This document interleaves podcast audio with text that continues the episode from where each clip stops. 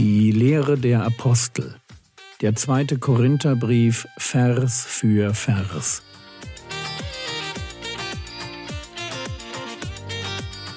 Theologie, die dich im Glauben wachsen lässt. Nachfolge praktisch dein geistlicher Impuls für den Tag.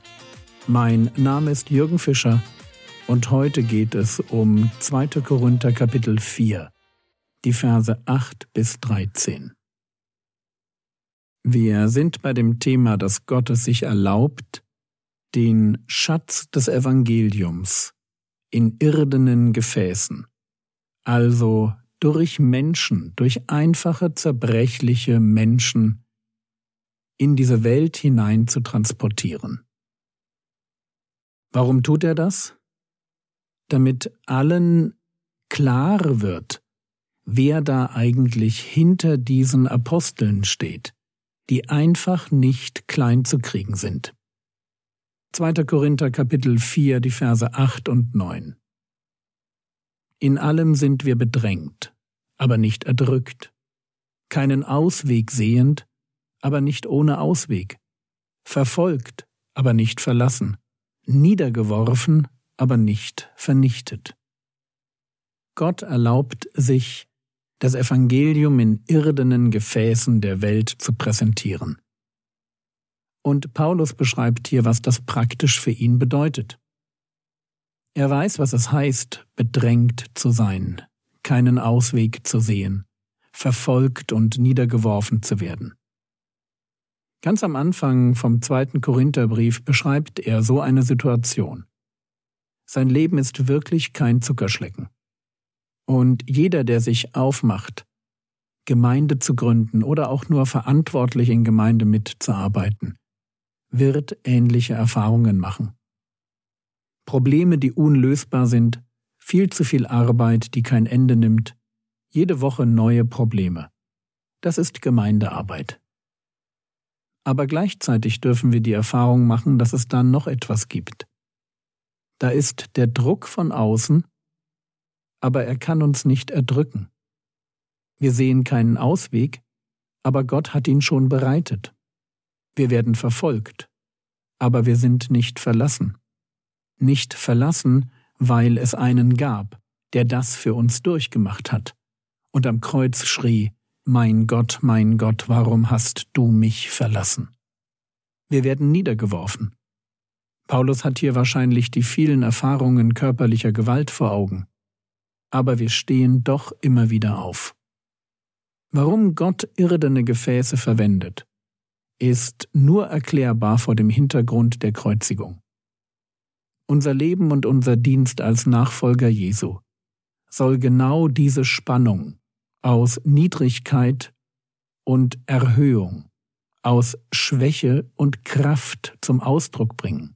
Die Spannung, die sich am Kreuz entlädt, die Spannung ist Teil der Botschaft. Gott muss schwach werden, um kraftvoll alle zu retten. Und wir folgen diesem Beispiel. Wir müssen schwach werden im Dienst, um Gottes Herrlichkeit zu teilen. Ein leidender Apostel folgt dem Vorbild eines leidenden Messias. Und wir müssen uns das gut merken. Als Nachfolger Christi müssen wir nicht stark sein, es reicht, wenn wir treu sind. Ich sage das gerne noch einmal. Als Nachfolger Christi müssen wir nicht stark sein. Es reicht, wenn wir treu sind. Es passiert so leicht, dass engagierte Christen ausbrennen, weil sie meinen, ein Programm absolvieren zu müssen, das für Menschen attraktiv ist. Müssen wir nicht. Die Aufgabe, die Gott uns anvertraut, verlangt alles, was wir haben, und wenn wir alles gegeben haben, dort angelangt sind, wo unsere Kräfte aufhören, dürfen wir darauf vertrauen, dass Gott uns durchträgt. Es ist total befreiend, einfach ehrlich sein zu dürfen. Wir geben, was wir haben, und vertrauen darauf, dass da, wo wir alles gegeben haben, Gott uns gibt, was wir brauchen. Jürgen, ist das nicht ein Rezept für Burnout? Kenne ich nicht genug Menschen, die einfach alles gegeben haben, und dann war da kein Gott, der ihnen aufgeholfen hat.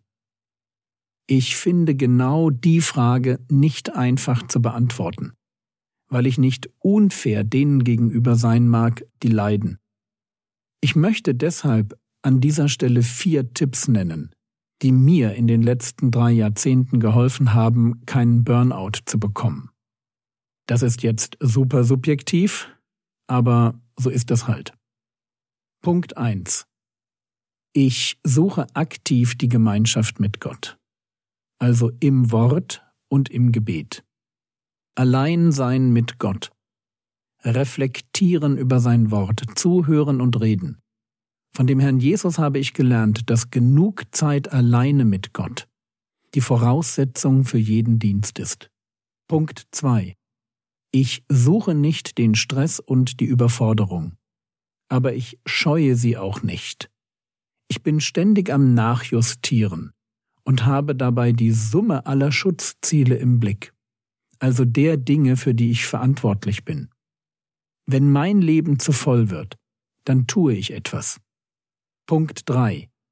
Ich gebe meiner Seele ganz bewusst Freude und Ruhe. Und ich meide ein Leben, das sich unnötig Stress macht mit zu viel Information, zu viel Social Media, zu viel Unterhaltung. Ich achte wirklich auf Ruhe in meinem Leben. Punkt 4.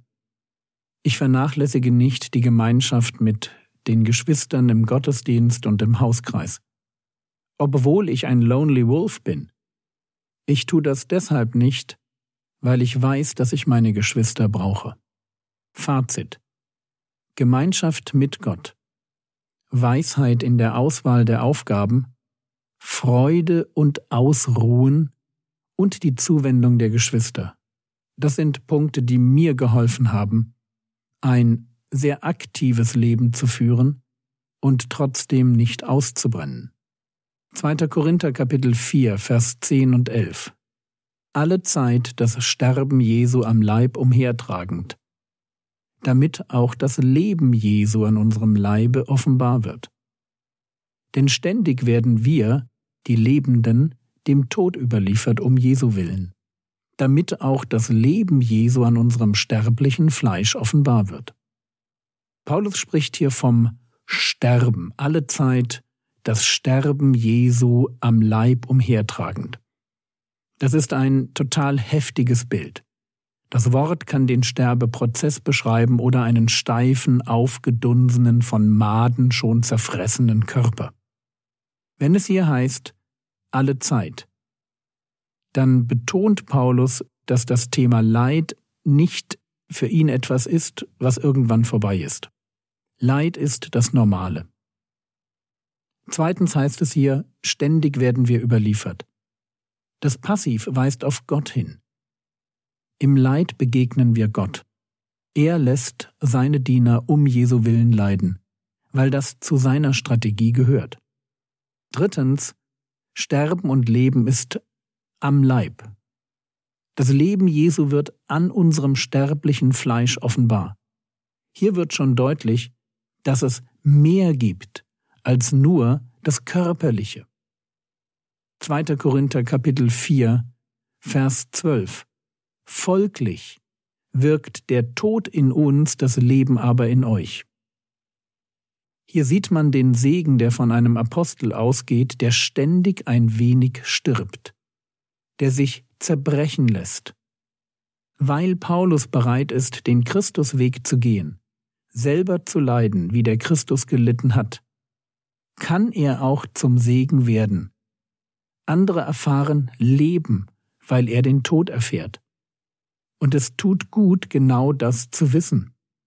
Ich leide, habe vielleicht ein schwereres Leben, aber andere finden das Evangelium. Wo ich mein Leben für Jesus verliere, sorge ich dafür, dass noch mehr Leben entsteht, als ich verloren habe. 2. Korinther Kapitel 4 Vers 13 Da wir aber denselben Geist des Glaubens haben, nach dem was geschrieben steht, ich habe geglaubt, darum habe ich geredet, so glauben auch wir, darum reden wir auch. Frage, warum predigt Paulus?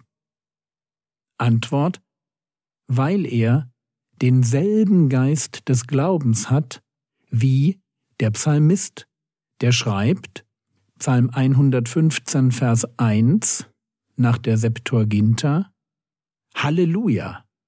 Ich glaubte, deshalb sprach ich. Und wenn man Psalm 115 durchliest, wie gesagt nach der Septuaginta, dann merkt man, dass hier jemand durch Glauben eine schwere Zeit durchgemacht hat. Und derselbe Glaube, den der Psalmist hatte, der findet sich auch bei Paulus. Wenn Paulus deshalb hier von einem Geist des Glaubens spricht, dann ist eher nicht der Heilige Geist gemeint, sondern die Haltung hinter dem robusten Glauben, der den Psalmisten auszeichnet und der sich eben auch bei Paulus findet.